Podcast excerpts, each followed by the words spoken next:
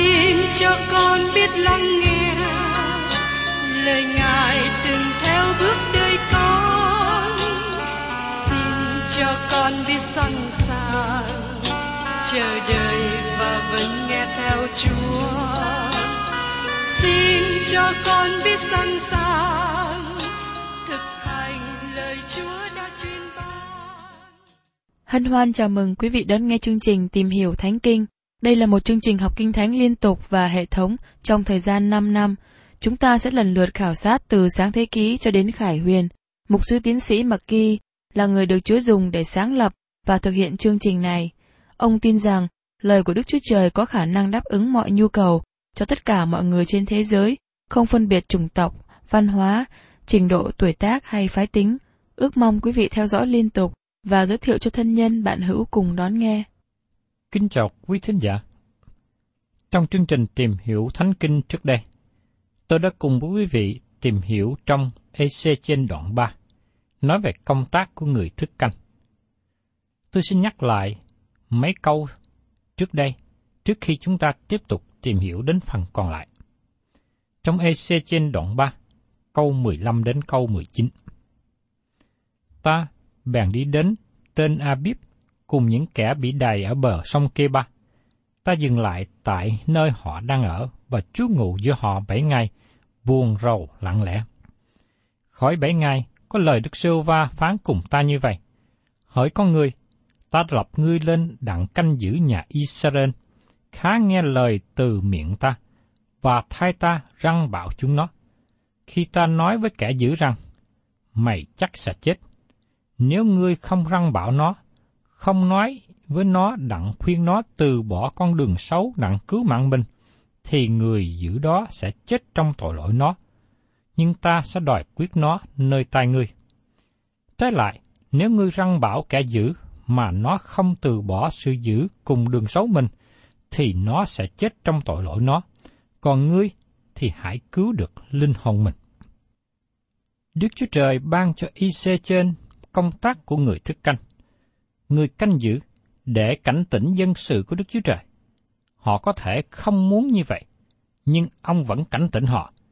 Đức Chúa Trời nói cùng với IC trên, nếu ngươi không cảnh tỉnh họ, thì họ sẽ chết trong tội lỗi. Chúa sẽ đổ trách nhiệm trên ngươi. Do vậy, khi ngươi cảnh tỉnh họ, và họ tiếp tục trong sự không băng lời và chết trong tội lỗi của họ, ngươi sẽ không lấy trách nhiệm. Tiếp đến, mời quý vị cùng xem trong EC trên đoạn 3, câu 20 đến 21. Cũng một lẽ ấy, nếu người công bình bỏ sự công bình mà phạm tội, mà ta đặt sự ngăn trở trước mặt nó, thì nó sẽ chết.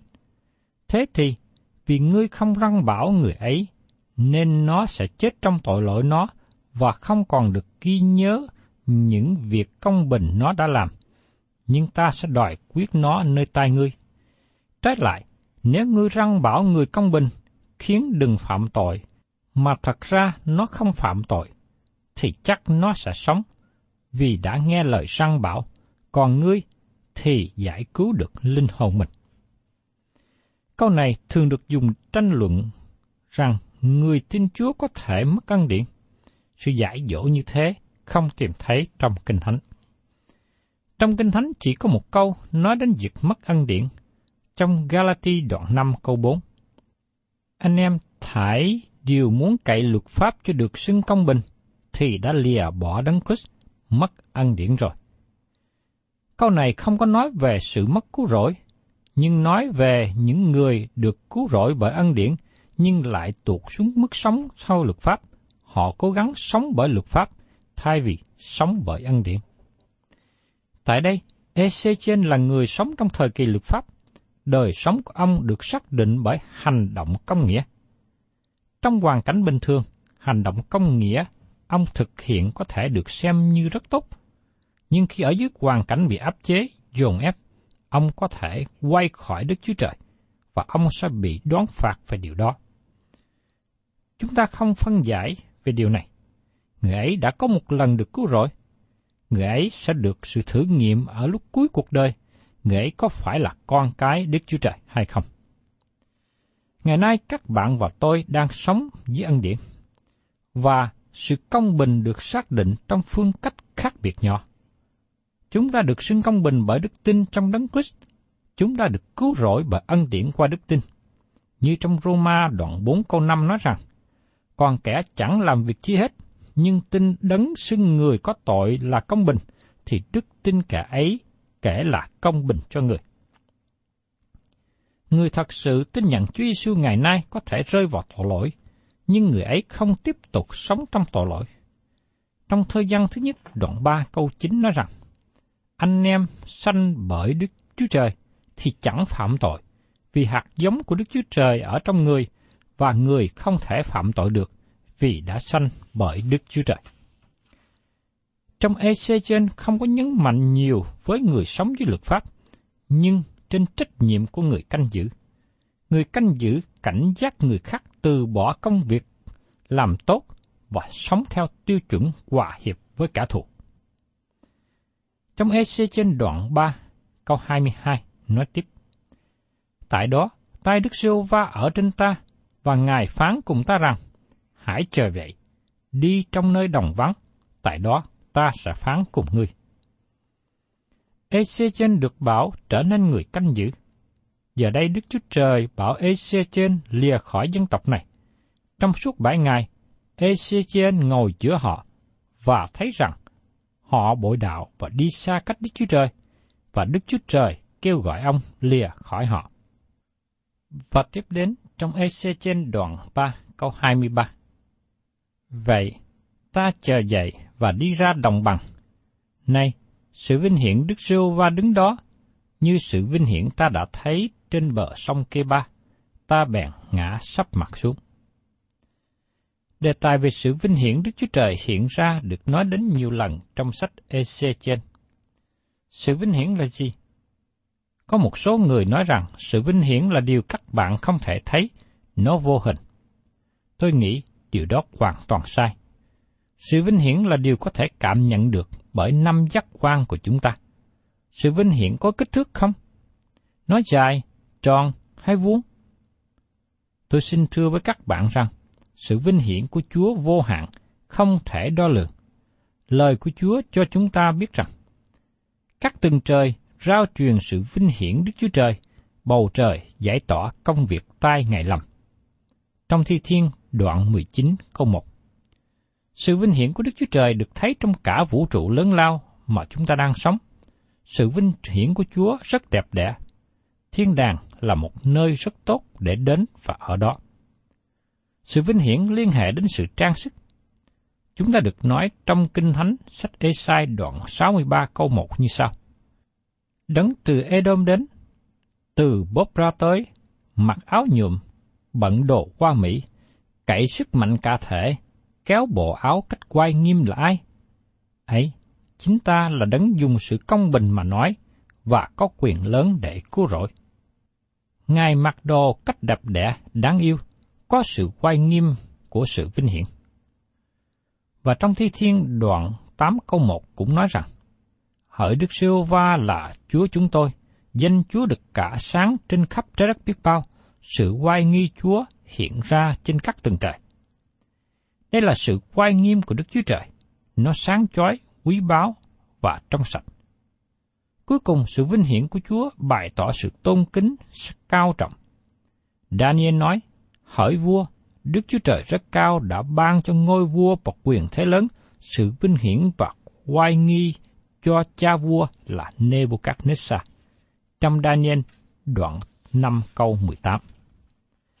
Danh của Đức Chúa Trời là danh đáng tôn cao vinh hiển và Ezechen đã thấy sự vinh hiển của Chúa. Tiếp đến chúng ta cùng xem trong Ezechen đoạn 3, câu 24 đến 25. Thì thần vào trong ta làm cho chân ta đứng lên. Đoạn, Ngài phán cùng ta và bảo rằng, hãy đi, giam mình trong nhà ngươi. hỡi con người, này, người ta sẽ lấy dây trói ngươi, và ngươi không thể đi ra giữa nó. Sự dạy nghĩa thông thường của câu này là kẻ thù trói EC trên để họ có thể đem ông ta ra khỏi nhà. Do vậy, EC trên muốn ở trong nhà và ông không muốn đi, dầu rằng ông ta bị buộc. Thay vì nói nhiều, EC trên diễn kịch với một hình ảnh ẩn dụ mà Đức Chúa Trời ban cho ông. Ngài bảo EC trên vào nhà và khóa mình ở trong.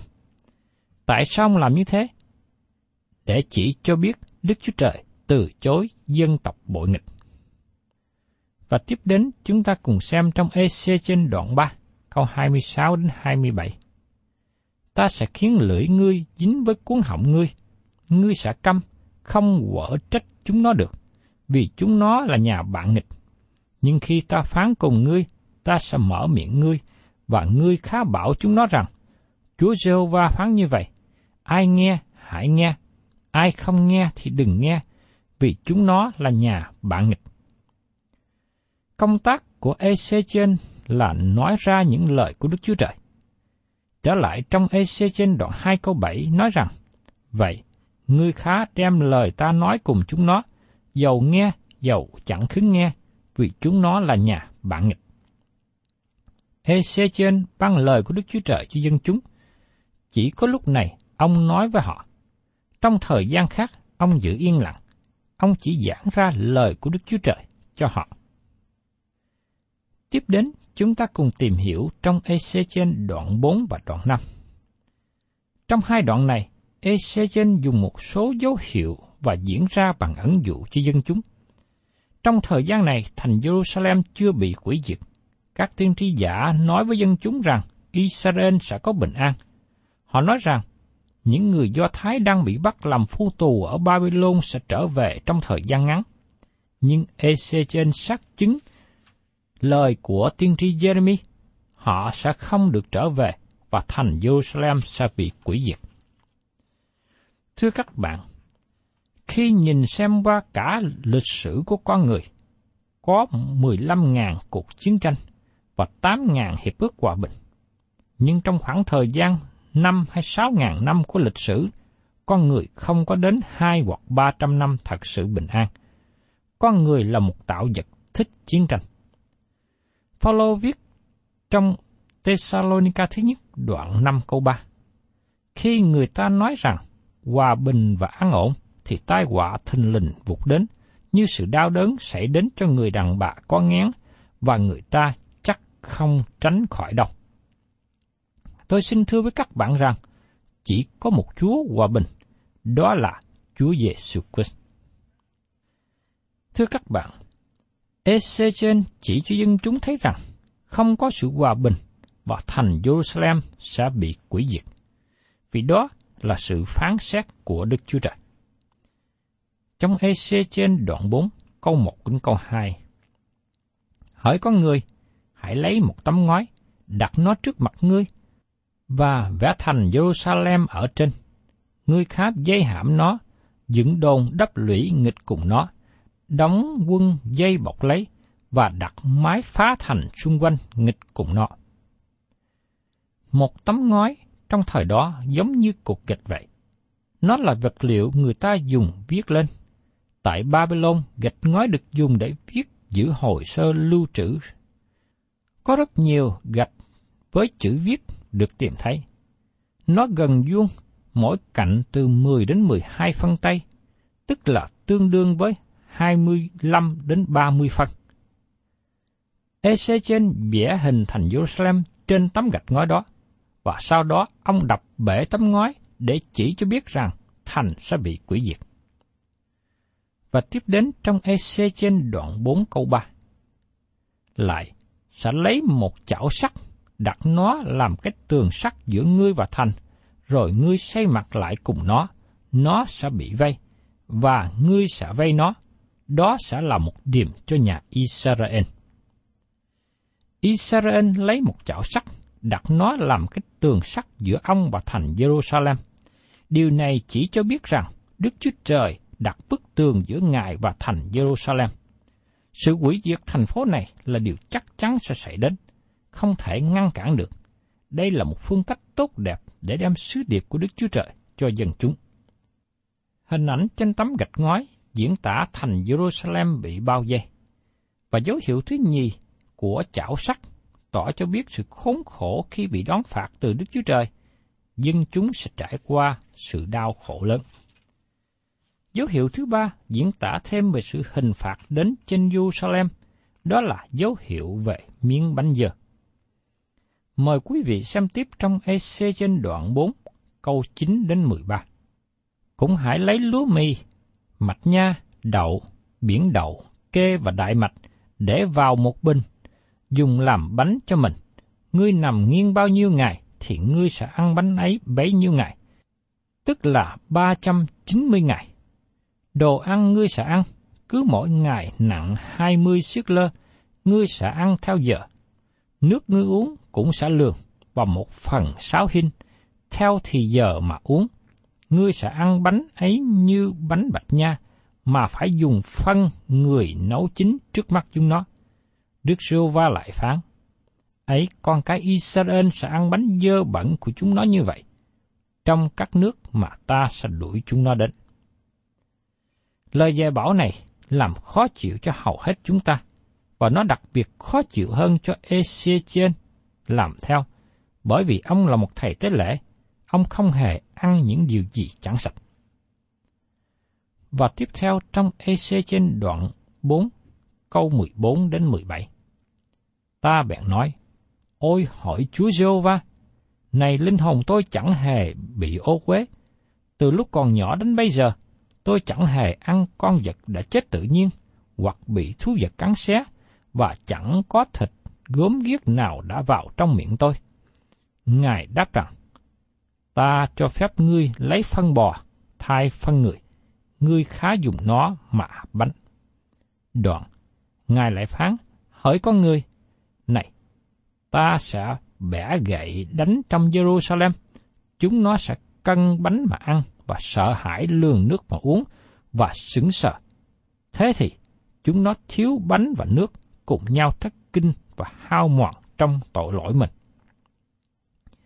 Đây là dấu hiệu từ Đức Chúa Trời về nạn đói mà dân chúng gánh chịu trong thời gian thành Jerusalem bị quỷ diệt. Dầu rằng các tiên tri giả có lời hứa tốt, nhưng thành phố này và dân chúng sẽ bị diệt mất. Các dấu hiệu này diễn tả cảnh kinh hoàng xảy đến. Và tiếp theo, chúng ta tìm hiểu trong EC trên đoạn 5, mở ra với việc Ezechen diễn thêm một dấu hiệu nữa cho dân chúng. Đó là dấu hiệu tiên tri cạo đầu.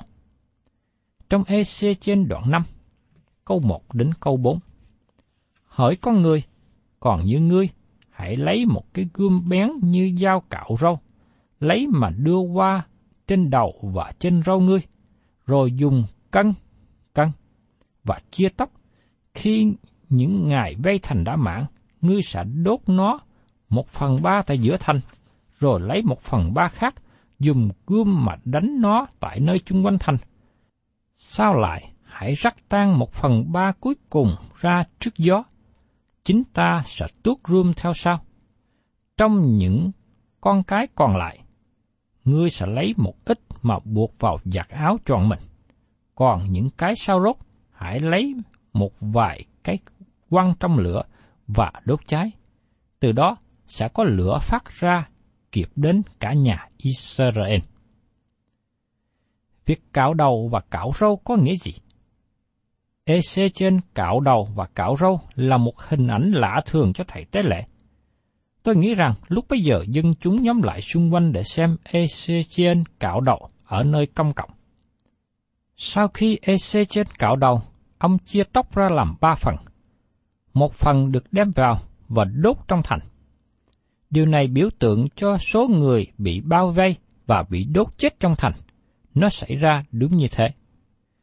Phần tóc thứ hai, Ezechen lấy và đánh nó. Điều này nói đến việc xảy ra cho dân chúng trong thành khi bị bao vây, họ ngã chết bởi gươm. Phần thứ ba, bị rắc bay đi trong gió. Điều này nói đến số dân bị tản lạc khắp nơi, bao gồm những người xuống Ai Cập và đem Jeremy cùng đi. Một số người của Đức Chúa Trời còn sót lại được trở về, và đó là phần tóc dính nơi vạt áo của Ezechiel.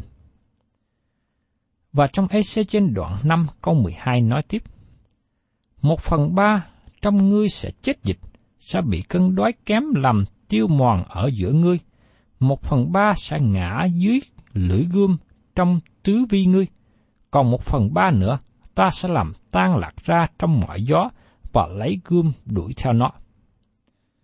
Thưa các bạn, sứ điệp của tiên tri Ezechen mang đến một ý nghĩa rất rõ ràng về những điều gì sẽ xảy đến cho dân chúng ở thành Jerusalem. Và tiếp đến, chúng ta cùng xem trong Ezechen đoạn 5, câu 13 đến 17. Sự giận ta sẽ được trọn như vậy, và ta sẽ khiến cơn thịnh nộ ta thôi nghịch cùng chúng nó, ta sẽ được yên ủi, và khi ta làm trọn sự giận trên chúng nó rồi, thì chúng nó sẽ biết rằng, ấy chính ta, Đức giê va đã nói trong sự sốt sáng ta. Vả lại, ta sẽ làm ngươi ra quan du và cớ nhuốc nhơ trong các nước chung quanh ngươi và trước mắt cả đi qua. Vậy, khi ta nổi giận đoán xét ngươi, nhân sự thạnh nộ trách phạt ngươi, ngươi sẽ bị nhút nhơ và chê bai, làm gương và gỡ lạ cho các nước chung quanh ngươi. Chính ta là Jehovah phán như vậy. Ta sẽ bắn trên chúng nó những dân tộc của sự đói kém, làm cho chết, mà ta sẽ bắn để quỷ diệt ngươi. Ta sẽ thêm sự đói kém trên các ngươi, và sẽ bẻ gãy bánh của các ngươi đi. Ta sẽ giáng sự đói kém cho các ngươi, và sai thú dữ đến làm cho ngươi cô độc. Ôn dịch và sự đổ máu sẽ trải qua giữa ngươi. Ta lại sẽ sai gươm xuống trên ngươi nữa. Chính ta là Đức giê va đã phán vậy. Ezechen đã cảnh giác dân chúng, nhưng họ không chịu lắng nghe. Sự hủy diệt của Jerusalem và sự đau đớn của dân chúng gánh chịu cũng cảnh giác chúng ta ngày hôm nay về sự đón phạt thánh của Đức Chúa Trời. Rất nhiều người bỏ qua lời cảnh giác này. Chỉ có một số ít người học hỏi, tìm hiểu lời của Đức Chúa Trời ngày hôm nay. Chỉ có một số ít người chịu lắng nghe những lời cảnh giác. Tội lỗi nặng nề của cơ đốc nhân là bỏ qua lời của Đức Chúa Trời. Đức Chúa Trời đã cảnh giác dân chúng Jerusalem, nhưng sứ điệp này cũng cho chúng ta nữa. Vì thế, thưa các bạn, khi sự đón phạt của Đức Chúa Trời sẽ đến, thì nó quá trễ để chúng ta quyết định. Vì thế, sứ đồ Phaolô nhắc nhở trong Corinto thứ nhì đoạn 6 câu 2. Vì Ngài phán rằng, ta đã nhậm lời ngươi trong thì thuận tiện, ta đã phù hộ ngươi trong ngày cứu rỗi. Kia, hiện nay là thì thuận tiện. Kia, hiện nay là thì cứu rỗi. Tôi mong ước rằng quý vị đừng chần chờ nữa, nhưng hãy quyết định đến tiếp nhận sự cứu rỗi của Đức Chúa Trời ban ngày hôm nay. Vì nếu quý vị còn chần chờ đến ngày mai hay là một ngày nào khác, tôi nghĩ rằng quý vị sẽ mất cơ hội. Quý vị sẽ không còn dịp tiện để quyết định khi mà sự đón phạt đã đến thì mọi sự đã quá trễ. Cho nên, tôi mong ước rằng ngày hôm nay quý vị là người chưa được sự cứu rỗi, xin quý vị hãy đến và tiếp nhận sự cứu rỗi mà Đức Chúa Trời đã ban cho những ai tin nhận cứu Chúa Giêsu. thân chào tạm biệt quý vị và xin hẹn tái ngộ cùng quý vị trong chương trình tìm hiểu Thánh Kinh kỳ sau.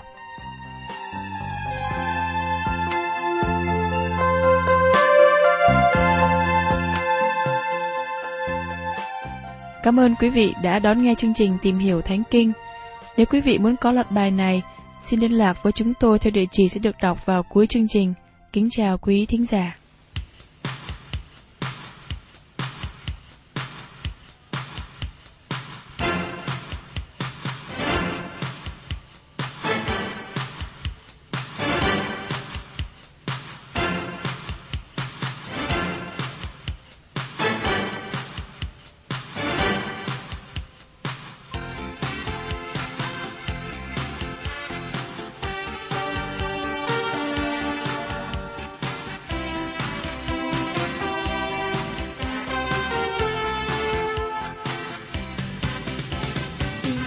Cha đến, trên tôi ngập tràn. Dòng sông tuôn chảy phút ơn ngài lai láng ngày xưa đơn chiếc, thân tôi lạc loài giờ đây êm ấm, trong ơn hồng cha ba. Con chi vui mừng hơn sống trong ơn ngài. Ngày đêm cha xem lời cha thánh đời tôi đang vui hướng thiên cung dương trần tình cha bao la hơn đại dương. Đời tôi xin khuyên, dân trong tay ngài, truyền giao ơn chúa cho bao người hương mến về đây trong cánh tay cha êm đềm, cùng nhau vui hướng bao phước hành trường xanh tình ta nhịp nhàng ta hát ca vui mừng mừng nay ơn cha tràn khắp đất rồi đây dâng muôn nước trước ngôi thiên đình, thành tâm kim cung tôn thờ cha.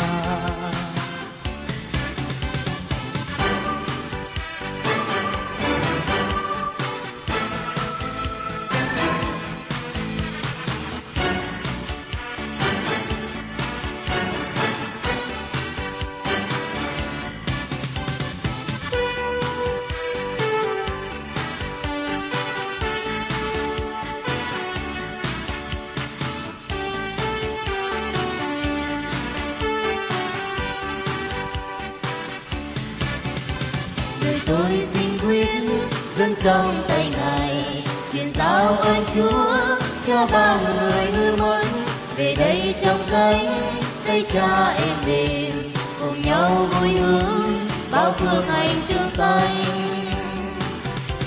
Xin ta nhịp nhàng ta hát ca vui mừng mừng nơi ơn cha tràn thật đất. Rồi đây dân muôn núa chưa ngôi thiên đình thành tới kim cun tôn thờ cha.